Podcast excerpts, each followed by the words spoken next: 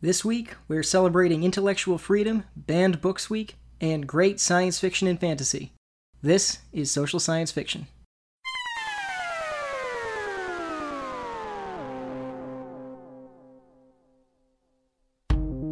You're listening to Social Science Fiction, a podcast that blends political science and nerd culture, examining the politics of science fiction and fantasy.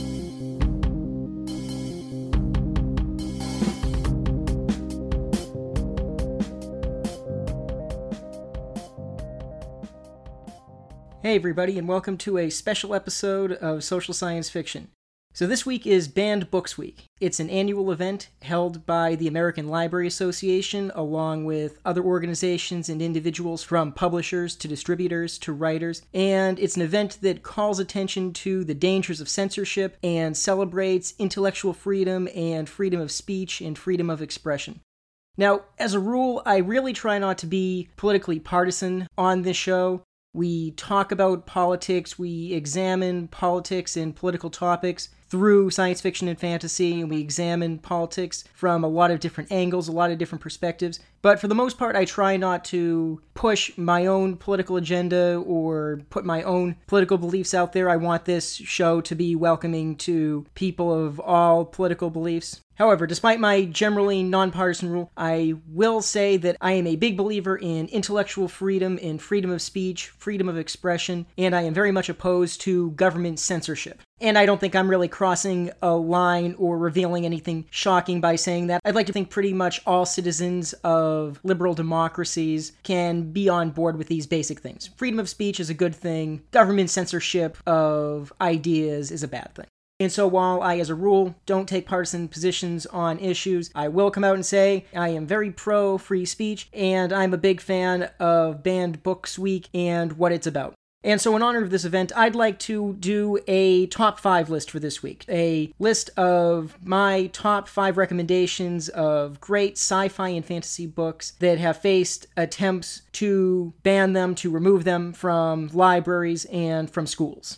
Further, in honor of this event, I'm thrilled to have the opportunity to have a special guest on the show. I'll be speaking with Deborah Caldwell Stone, the director of the Office of Intellectual Freedom at the American Library Association. She was kind enough to take the time to speak with me a little bit about Banned Books Week and the work of the Office of Intellectual Freedom in general. And we had a great conversation, so that will be coming up shortly. So let's get started. Well, I knew it was going to come to this at some point, I knew when I started this show I was going to have to do some top X lists, top five, top 10, best, this or that. I think pretty much everybody that talks about or comments on nerd stuff has to do these kinds of lists. And I knew it was coming eventually. And if I am going to start doing these top five, top 10 list episodes, I'm happy to make the first one for this event. Something really fun and meaningful. So let's do it. In no particular order, my top five recommendations for great science fiction and fantasy books that have faced bans or attempted bans for their content.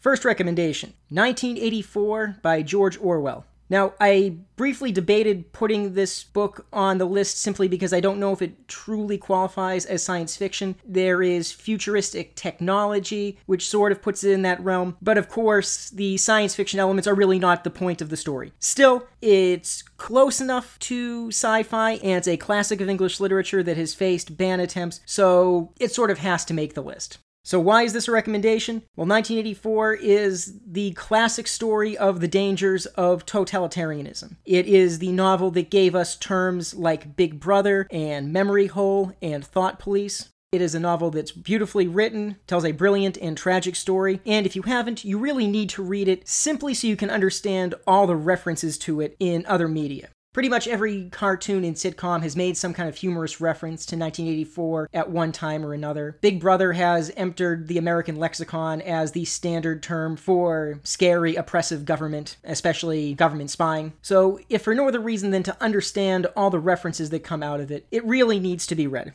And of course, given the topic of this week's episode and the discussion of censorship, 1984 really has to make the list for giving us a view of a possible terrifying future in which the government has far too much control over people's lives, what they can say, what they can read, what information they can have access to.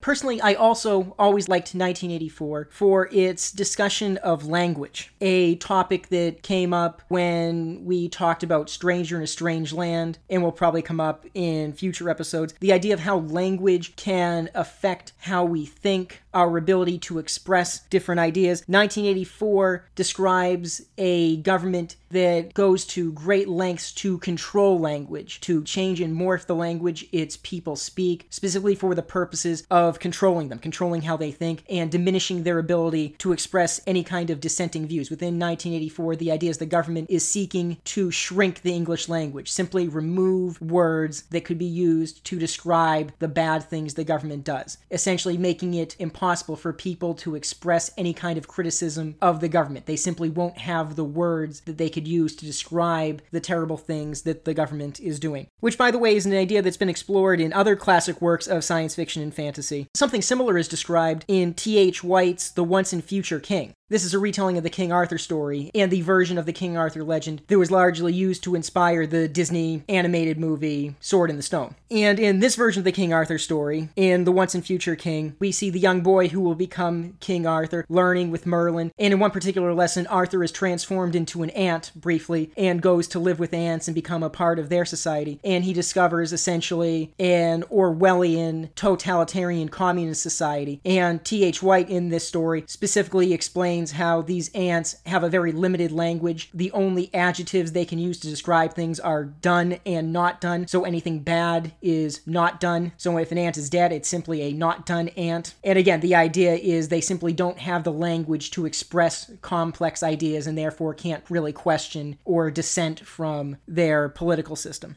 But anyway, of course, 1984 has to be on this list. Slightly science fictiony, certainly a classic and it has faced attempts at banning in the United States. Interestingly enough, I discovered in one specific instance in 1981 in Jackson County, Florida, an individual or group attempted to have the book banned on the grounds that it was pro communist, which is absurdly funny when you think about it. Orwell considered himself a democratic socialist, but he certainly wasn't a communist, and of course, the book is nothing but criticism of Soviet style communist government. So I don't know how you can read a book that describes the horrors of the kind of government the Soviet Union created and think, yeah, this book is telling us that communism is a good idea. So the idea is absurd, but this is the kind of criticism 1984 has faced.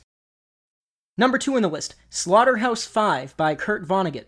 Another classic of English literature, this is the story of a World War II soldier who becomes unstuck in time and thus goes on adventures experiencing time travel as well as at one point being abducted by aliens. Slaughterhouse 5 has faced challenges all over the country for decades now. Often, those seeking to ban the book cite its offensive language, its sexual content, its take on religious themes. One also suspects that, while not saying it out loud, some of these critics probably also don't like the anti war message that is sort of the central theme of the book. Slaughterhouse 5 also gets a special place on this list for being one of the books that was banned in the landmark Supreme Court case Island Trees School District versus Pico. This is the Supreme Court case from 1982, which essentially established that school boards cannot remove books from school libraries simply because of their content. And the background of the case is a school board in New York sought to have several books removed from the school library for various reasons. Some students challenged this ruling in court. It went all the way to the Supreme Court. And while the court returned sort of a split decision in my non lawyer understanding, the decision was a bit of a mixed bag and leaves some elements of the ruling ambiguous. The end result was the court holding that while school boards have some discretion in what goes into a library, they cannot simply remove books because of their content.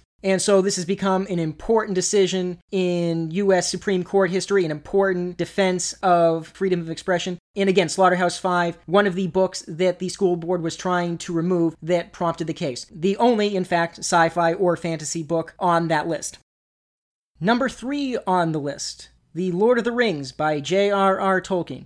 Now, this book series really needs no introduction or description. It is the classic fantasy series. It set a new benchmark for fantasy literature and gave us so many of the standard fantasy tropes that we have just accepted and take for granted today. It's fair to say, without Lord of the Rings, we would not have Dungeons and Dragons, or The Witcher, or the Dragon Age video game series, or a million other books, movies, TV shows, video games, and so on. Or at the very least, these things would be very different from what we know today. If you're a fan of fantasy fiction, you absolutely have to read The Lord of the Rings.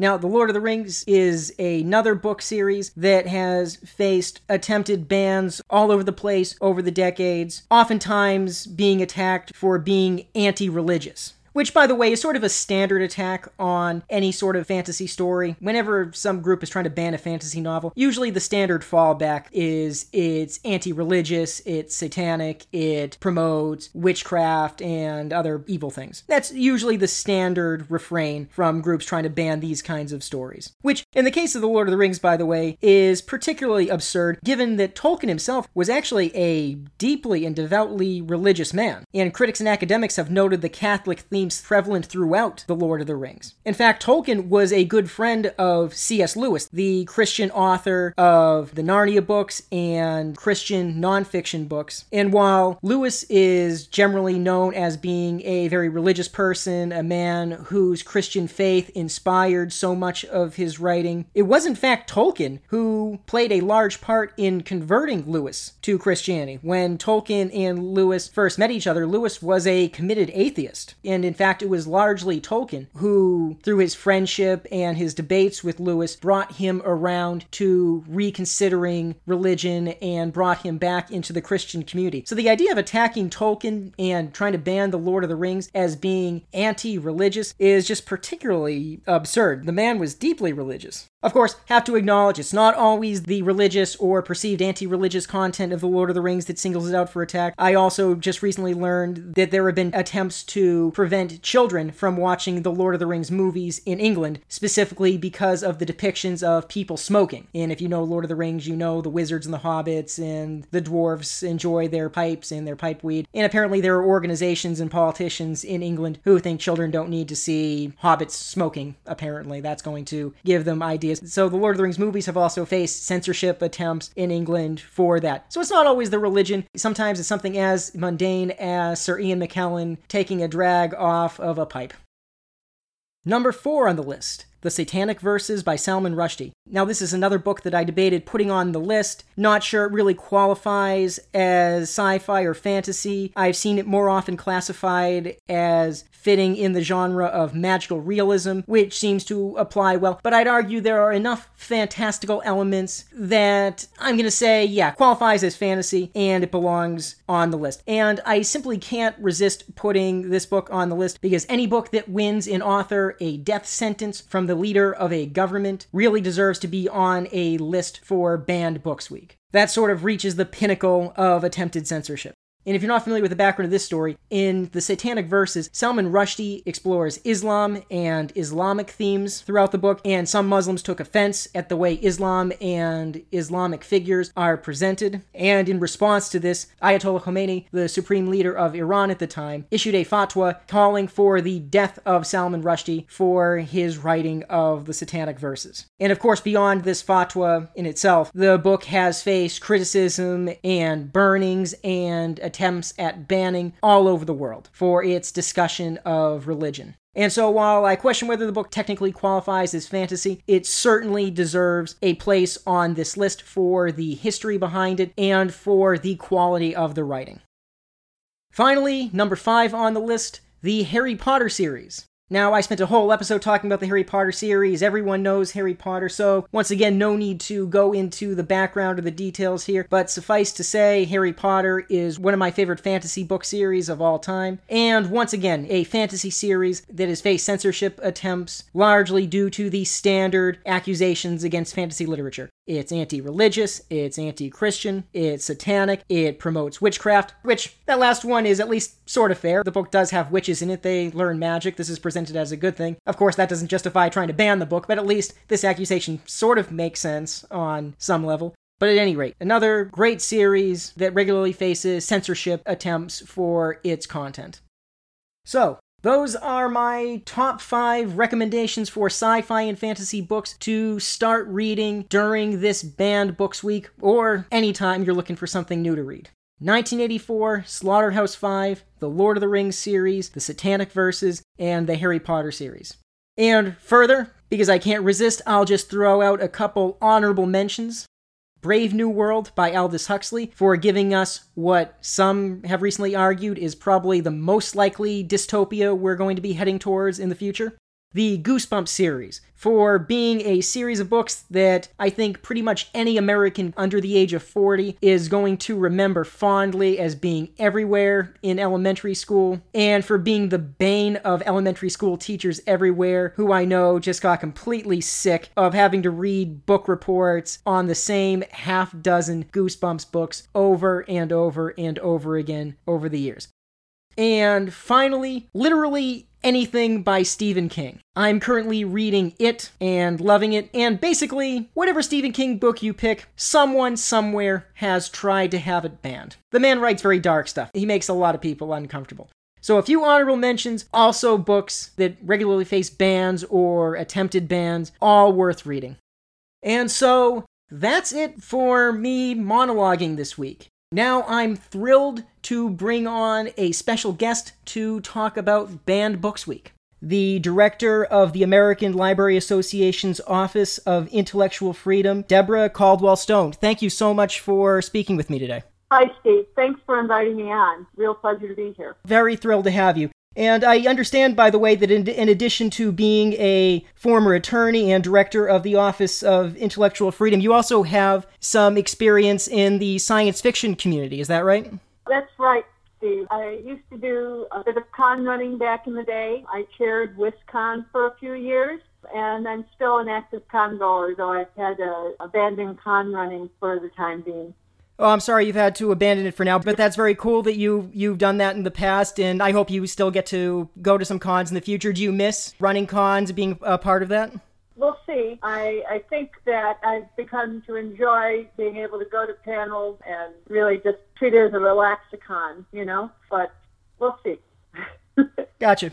So before we get into Banned Books Week, can you tell me a little bit about the Office of Intellectual Freedom? What does your office do apart from being a part of Banned Books Week? The Office for Intellectual Freedom actually exists within the American Library Association to give meaning and substance to its comprehensive program addressing intellectual freedom and privacy we include privacy because we feel that if people don't believe that they can read what they want without someone looking over their shoulder, they'll be chilled in the, their exercise of their right to read. When you think the government's spying on what you're looking on online or what you're taking out of the library, you're going to think twice about taking out something that might be a little edgy or controversial. So in addition to protecting the right to read, the right to First Amendment rights, and we also protect privacy. This means that we do educational programming and professional training for librarians in these areas. We do programming, and Banned Books Week is the largest example of the kind of programming in public education we do, but it's not the only example. We also do a very important thing that is feeds into Banned Books Week, and that is challenge reporting. We are one of the few organizations that collects information and data about book challenges across the United States. And finally, one of our most important pieces of work, too, is providing support to librarians and educators across the country who are addressing efforts to remove books and resources from their libraries and from their classrooms. And we provide confidential information, reviews, support, we write letters of support to school boards and library boards, urging them to retain books in the collection. We develop policies and guidelines for library professionals to use when they're running their libraries in regards to keeping access to information open. So we have a very broad brief. We do a lot of things. And as I said, Banned Books Week is probably the most visible, but we do a lot of other important work too.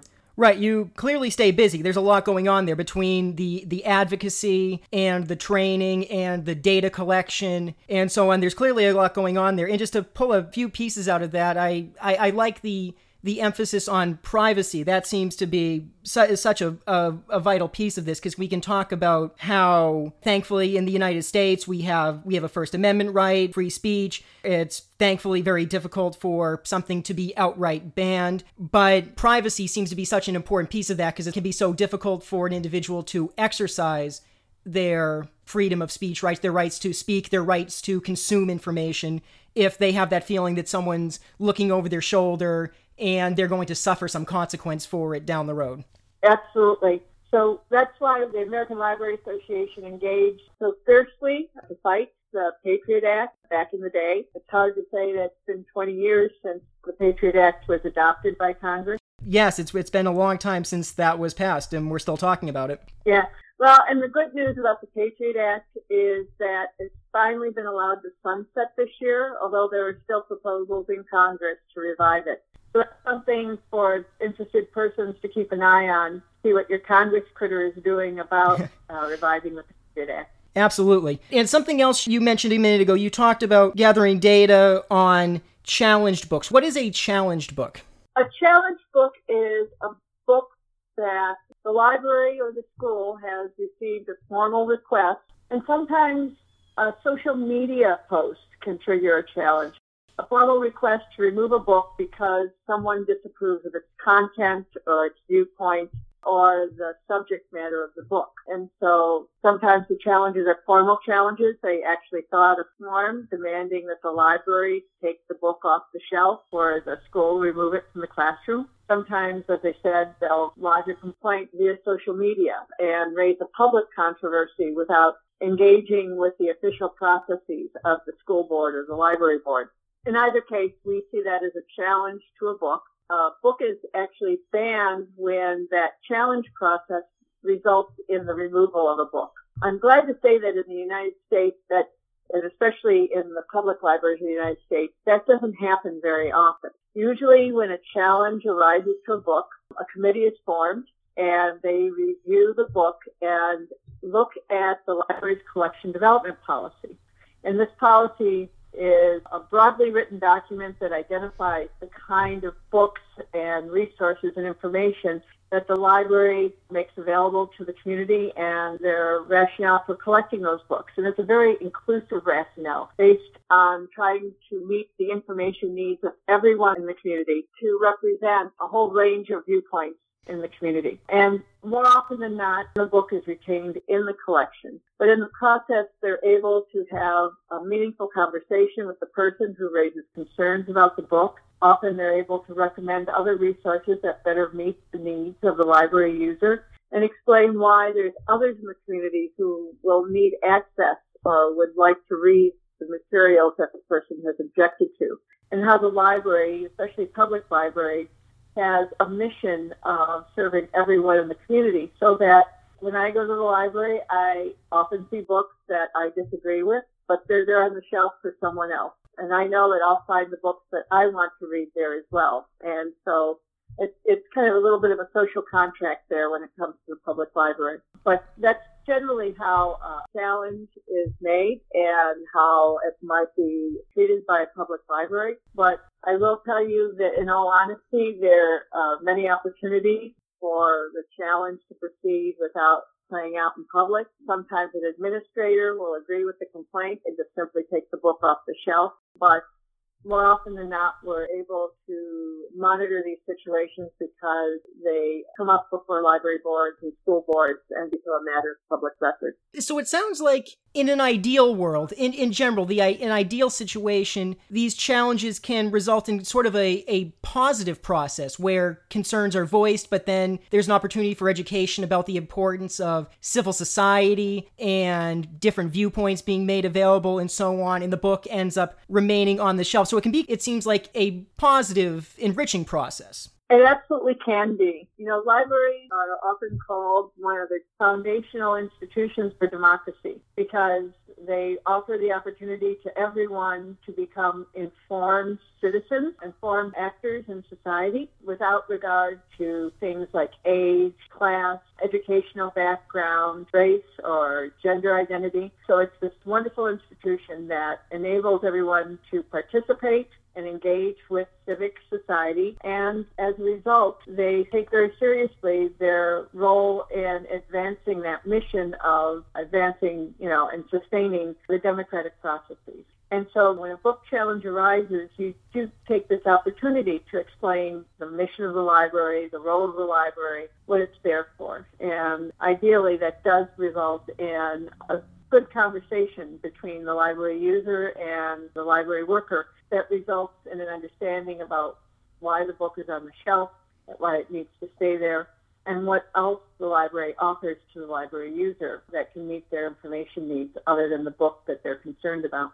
That's excellent. So it sounds like it can be a good thing, democratic development, civil society development. My next question is I know there are critics out there who will say, look, books rarely get banned. This this challenge process usually doesn't result in a banning. Why is the American Library Association so concerned with this? It doesn't seem like it's an issue. Why are you so concerned that these things still happen if it usually ends up for the best? Well, I have to tell you that while the federal government doesn't often involve itself in censorship any longer. I mean, there were a number of seminal Supreme Court cases in the 1960s that kind of took the post office and the customs officials out of the business of book banning. Censorship still takes place at local levels, and that's where people access books, you know, or can have access to books or learn about books under the guidance of a caring instructor. And if you remove the books from that school, if you remove the books from that library, often for the many individuals in the community, that means there's no access to the book at all. And it also means that it's a government entity that's removing access to the books. And this is really a violation of the First Amendment. You know, the First Amendment's command is that government shall not censor the press, individual speech, the right to access speech. And so when a public library, a public school, uh, a government agency engages in a process to remove a book from the shelf, block access to web content, stop a program that's going on at the library or school. They're actually engaging in activity that violates the First Amendment rights of those who want to access that information and that are entitled to access it through that library or school. And so that's why we're concerned about this. We want to ensure that every person has the ability to exercise their First Amendment rights in regards to access to library materials and also their broader First Amendment rights, their right to read and receive information, to engage in their own speech. And protecting those First Amendment rights offers a kind of umbrella that also shields other rights, the freedom of the press, the freedom of assembly, even the freedom of religious belief or non-belief as you wish. Right. So it's it does seem like as you dig into these things, you can see how all of this is connected together, and the danger is more likely uh, a small, what seems like a smaller or a backdoor threat to these rights. We don't generally have to worry about the federal government coming in and just saying a book is banned. But as you said earlier, once privacy rights are threatened, that can have an effect on speech rights, or once something happens at the local level, that can trickle out and affect the First Amendment rights of large numbers of people. Yeah, and particularly the First Amendment rights of young people. You know, they say, oh, you can get the book from Amazon. You don't need to get it from the library. Well, the problem with that is that you need a credit card and you need reliable internet access and you need to have an address that a book can be delivered to. And many, many young people don't have those resources available to them, at least not under their control, you know. And so you think about an adolescent who wants information about their changing body or who is exploring their sexual identity or their gender identity and that's not stuff you often want to share with mom and dad, right? Right. And so the public library or the school library becomes their resource. But if the public library or school library is removing those books, filtering access to those websites on the grounds that some people believe that that information shouldn't be available to young people, then is really impacting somebody's life. You know, you could actually deny access to information that can be life saving for those young people. And so it's not an abstract issue. It's a very real issue and one that we work to break down those barriers to access on a daily basis in our office. One factoid that I will share is that we very seldom see book challenges brought against books that are written for adult audiences and intended for adults. What we see is challenges written to books written for younger people, for young, you know, young adults and children, and uh, and or adult books that are provided to young people as a part of their school curriculum. And I'm thinking of classic novels, contemporary literature like Beloved or The Bluest Eye, or you know Catch 22 or the things they carried. All these books have been challenged in high schools, and people have characterized them as inappropriate for young adolescents to read, even those preparing for college. Right. Excellent point. I wasn't aware of that, but it is very telling that most of the books being challenged are things that are targeted towards younger people or that would be very popular among young people or books that just might help young people dealing with issues they might be dealing with. Yeah, absolutely. So, talking about Banned Books Week itself, what is the, the background of Banned Books Week and what do you do every year for it? Well, Banned Books Week has its roots in a 1982 American Booksellers Association convention at that convention, there was a discussion about books being removed from libraries and even bookstores. And so librarians, publishers, and authors got together to put together a small display of books that had been banned, and they put them in a cage. And this display, oddly enough, caused huge controversy and got a lot of press attention. And it became really apparent to Judith Krug, who was the director of the Office for Intellectual Freedom at the time, that there was a real need to engage the public in a conversation about book censorship that was occurring, you know, as we've already talked about, on the local level that was impairing people's ability to read books and have access to the information that they want. And, and so as a result, there was a decision to continue highlighting book censorship on an annual basis, and that was the genesis of Banned Books Week. And so Banned Books Week has been going on since 1982. We do have a coalition for Banned Books Week that's made up of publishers, authors, booksellers, librarians, and teachers, and others who are interested in the literary world and includes, for example, the Dramatist Society has been part of the Banned Books Week Coalition in the past and things like that. But every year we come together to celebrate the freedom to read and to highlight the fact that we're still experiencing censorship in the United States despite the existence of our First Amendment right to read. So each year we compile our top 10 list in the spring and we use it to highlight the fact that books are being removed and challenged in libraries and schools across the country. Right, and so I was looking at past years of, of this top ten list. So this is your the the top ten most challenged books every year.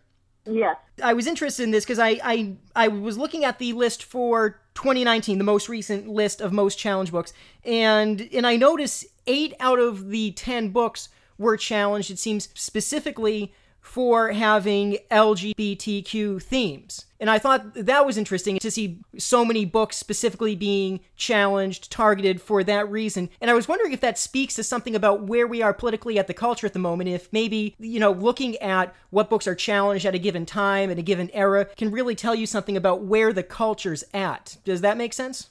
Absolutely. And, you know, actually, we, on the ALA website, we actually have a page that hosts all the top 10 lists going back for a couple of decades. And it is interesting to look at the changes in the top 10 list over the years. For a large number of years, there were a lot of what we call young adult realistic novels, things like Looking for Alaska and 13 Reasons Why and Perks of Being a Wallflower. Those were some of the most challenged books I would say around 2010, you know, or so. But there's been a gradual change, and it's actually been accelerating to targeting books with LGBTQIA themes and content, particularly books that are written for young people. And what we're really struck by is that a, a feature of these challenges is a real effort by organized groups to frame any materials with LGBTQIA content or themes as pornographic or inherently unsuitable for minors. And when I talk about minors, I mean anybody under the age of 18. And, and so there's a real effort to keep young people from reading these books. And there's actually organized groups dedicated to preventing access to these materials in schools, in classrooms, in public libraries. Some of it is tied to protests around drag queen story hours, both in the community, at bookstores, and in libraries. But a great deal of it is just trying to erase the voices of LGBTQ people from libraries, particularly for those books that are intended for young people. So you can see some of this. George, which was number one on our most challenged list in 2019, is a book about a transgender child, and it's written for middle school. And similarly, the picture book Prince and Knight talks about two young princes who meet and fall in love. And it's a picture book intended for like K through two grade level. And again, it's been described as pornographic, even though it's absolutely age appropriate and developmentally appropriate for young children to read. I imagine it, it has the same themes and romance as any standard prince and princess fantasy story, just with different genders. Oh, absolutely. You know, the dragon is slayed, somebody is saved, and they ride off into the sunset together. So, you know, it's described as a fractured fairy tale, but it is a fairy tale. And young children can distinguish all that. They can understand what's going on, and it's not inherently harmful to them. The publishers and the authors are careful to ensure that the books are age and developmentally appropriate, but they do highlight the fact that we live in a diverse society.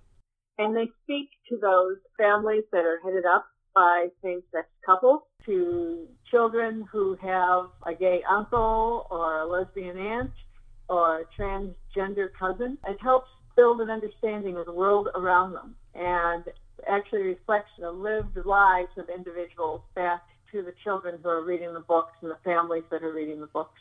Right, and you... I, I think it's really essential for these kinds of materials to be available to the families and the children who want and need them. Right. Well, you would you would think at a time when these issues are more prevalent, when people are are grappling with these issues politically, culturally, and so on, you would think this is precisely the time we would want more books like this out there to help people come to understand these ideas, teach their children, and so on. So, just when you want material like this available is the time when you're seeing challenges to them and mm. attempts to remove them from libraries, from schools. Absolutely. And, you know, libraries, as I said, part of their mission is to serve everyone in the community. And when we say everyone, we mean everyone. That means making sure that the library welcomes in even the marginalized and the minority groups in the community. Libraries shouldn't be just for those with the loudest voices or for the majority. Everybody should be able to go to the library and find their lives reflected in the books on the shelves in the public library.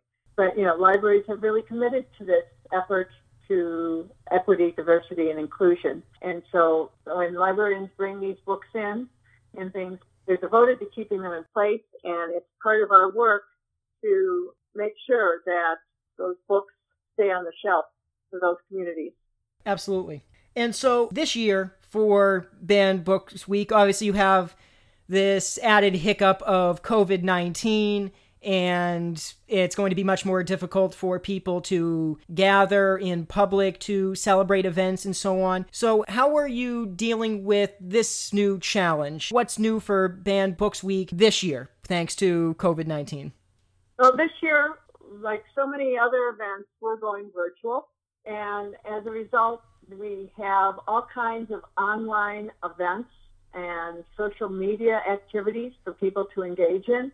We've also created materials for educators and library workers to use that are downloadable materials that they can share virtually online with their students and with library users. Much of this is available on the Banned Books Week website. For ALA, that's ala.org slash bbooks. And there's also a listing of activities and resources for members of the Banned Books Week Coalition at bannedbooksweek.org. But in particular for ALA, we're doing our annual Stand for the Banned readout. We're asking people to record themselves on video reading their favorite banned book and uploading that video to our YouTube channel. We also have an initiative to write to your favorite banned author. Look at the list, find your favorite author, and we provided kind of electronic postcards for you to write uh, a note of appreciation to your banned author. We will be hosting a video of City Lit Theater reading excerpts from the top 10 most challenged books for 2019. And Um, there's also a huge feature is we'll be hosting a national watch party for the premiere of Scary Stories, the documentary about the Bandit Challenge Scary Story series by Alvin Schwartz. And as part of the watch party, we'll be hearing from one of the producers of that, and there'll be a little bit of a Q&A. So I strongly recommend that everyone go to ala.org slash bbooks, and I'm sure you'll find a, a great activity that's there for you. Many of the libraries across the country are picking up uh, these activities and we're using them for their own uh, local libraries and library users. So, excellent. And so I imagine, apart from the American Library Association website. People can also check out their local libraries' websites. I'm sure lots of local libraries are doing their own events as well, maybe virtual, maybe some kind of COVID safe in person event. But I'm sure it's worth checking out your local library as well to see what they're offering. Absolutely. Uh, and in fact, I know of a local library in suburban Chicago that's created a series of really great YouTube videos for their library users all about the First Amendment the Freedom to Read and Banned Books Week. So it's worth checking out your local library website. And actually, we are compiling a page of these kinds of resources at local libraries. So you can also check out our website for that as well. Excellent. So if you're if you're listening to this now, we are just beginning. We are just getting into Banned Books Week. You have plenty of time left to take part. So if any of those activities sound interesting to you, get on the website or check your local library I encourage you to get involved and do stuff for this week. You got plenty of time left. Absolutely. And actually, we celebrate Banned Books Week all year round. This is the week we highlight it, but we're always celebrating, with finding an opportunity to celebrate our First Amendment freedom to read. It's so precious and it's so, it's a rare bird, frankly. We're one of the few nations on earth that really preserve the right to read without limitation. And we should always celebrate the fact that we hold the freedom to read and the freedom of conscience and fiercely protect it. It is definitely under attack these days, even inside this country. And so it's, I think it's incumbent on all of us as citizens and residents in the United States to ensure that that freedom continues so that we can enjoy our intellectual freedom and to continue the practices of our democracy. Absolutely. And since you bring up the continued threats, the dangers to this freedom we have, I wanted to ask you what, in your opinion, is perhaps the greatest threat right now to intellectual freedom, to our freedom of speech, of press, and so on? If you had to pick something that's most troubling right now, what do you think it would be? We're observing a troubling rise in intolerance for other ideas uh, lack of respect for the idea that you know you're free to believe what you want, but that doesn't mean that you need to suppress the ideas of another person, and that's something we're seeing all the time on social media, even coming from our current administration, and actual efforts to dictate what content can be available on social media and online, suppression of all kinds of materials, whether it's based on content or political viewpoint. I, I think that we've enjoyed our freedom of speech for so long, we take it for granted. And we want to claim it for ourselves, but not extend it to the other person who's maybe across the aisle or in another community. So I think that we really need to think about and cherish our freedom and understand that there is a responsibility that goes with it. So I think that that's really what we're most concerned about. There are specific initiatives that are in Congress to change some of the laws governing internet access and content moderation. And as I said at the top of the hour, you know, there's a possibility that the Patriot Act could be renewed. But I think some of it, uh, the greatest challenge of all right now is encouraging the understanding among everyone that we have to defend the freedom for others as well as for ourselves, or else we might all lose it. Absolutely, thank you. So, I hate to end on a dark, ominous note about the threats to democracy and freedom of speech and so on. So, just to, for the sake of ending on a, a more positive note, since we're talking about banned books week and I'm talking about science fiction fantasy books that often get challenged or banned, do you have any book recommendations for us? They need not be science fiction or fantasy, but any recommendations for people to read during this week or going forward? I have to say that right now, let me say that my choice of favorite banned book often shifts over time. And right now, I, I recommend The Absolutely True Diary of a Part-Time Indian by Sherman Alexie.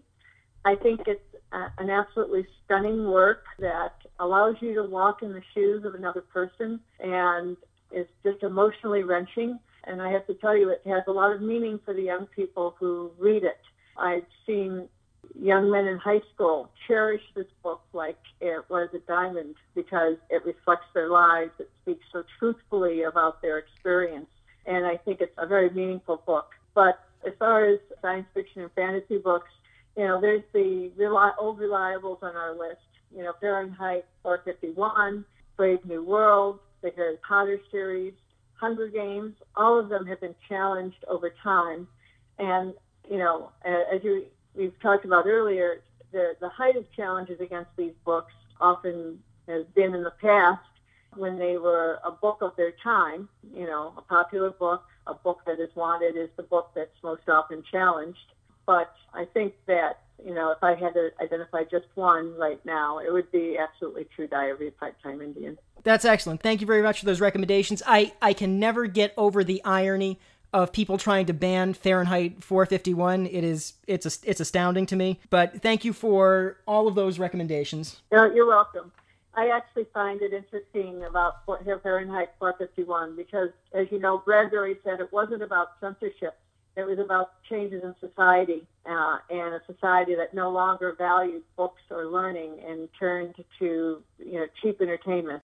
Right. There's so much in that book about people just staring at their TV screens on their walls all day. Yeah. And so if you think about it, we, you know, it's very reflective of our current times, you know, less value for the literary pursuits and, and more staring into the screen. But on the other hand, what's on the other side of the screen could be a, a great novel. So it's, we probably shouldn't judge on that basis. But, you know, definitely an interesting twist on the issue of censorship and how a society changes under censorship. I think that about covers it. Is there anything else you wanted to add before we wrap it up? Just that I encourage everyone to visit our website. I'm sure that there is a Banned Books Week activity that you or your family can join. ALA.org forward slash B book. Excellent. And there's, you know, and particularly the Scary Stories Watch Party might be great fun for families to join on October 2nd. I think that, especially for folks who are interested in fantasy, science fiction, and horror, it would be a, a really fun event.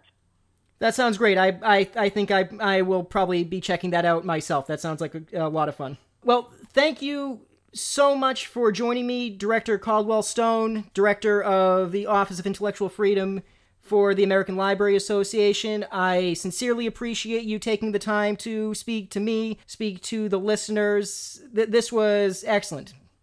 No, thank you for inviting me on, Steve. I really enjoyed our time. And anytime you'd like to have a talk about intellectual freedom, banned books, please call on me. I, I will most certainly take you up on that offer. I appreciate it. And, and my, my pleasure having you on today. Thank you so much. Thank you, Steve. Hey, everybody, thanks for listening. And again, a very special thanks to Deborah Caldwell Stone, the director of the Office of Intellectual Freedom at the American Library Association. Thank you for speaking to me today about Banned Books Week and the work of the Office of Intellectual Freedom. And again, I encourage all of you listening to get involved with Banned Books Week, to check out the American Library Association's website, take part in some of the events that they're offering, check out what your local library is doing, and further, if you're financially able to, consider donating to the cause. If you go to the Office of Intellectual Freedom's website, at the very top of the page, you will see a link to donate to the work that they do. So consider that as well if you are able. And as always, I'd love to hear from you. Let me know what you're liking and disliking about the show, any critiques, criticisms, and so on. What other sci fi or fantasy books do you recommend for Banned Books Week? What Banned Books Week events are you considering taking part in? So, as always, you can contact me on Twitter at Social Sci Fi Show, on Facebook at Social Science Fiction Podcast, on Instagram at social underscore sci underscore fi, and you can email me at social science fiction show at gmail.com. Thanks again for listening. Please consider subscribing and reviewing. New episode every Tuesday. Starting next week, we celebrate October with a series of Halloween themed episodes. See you then.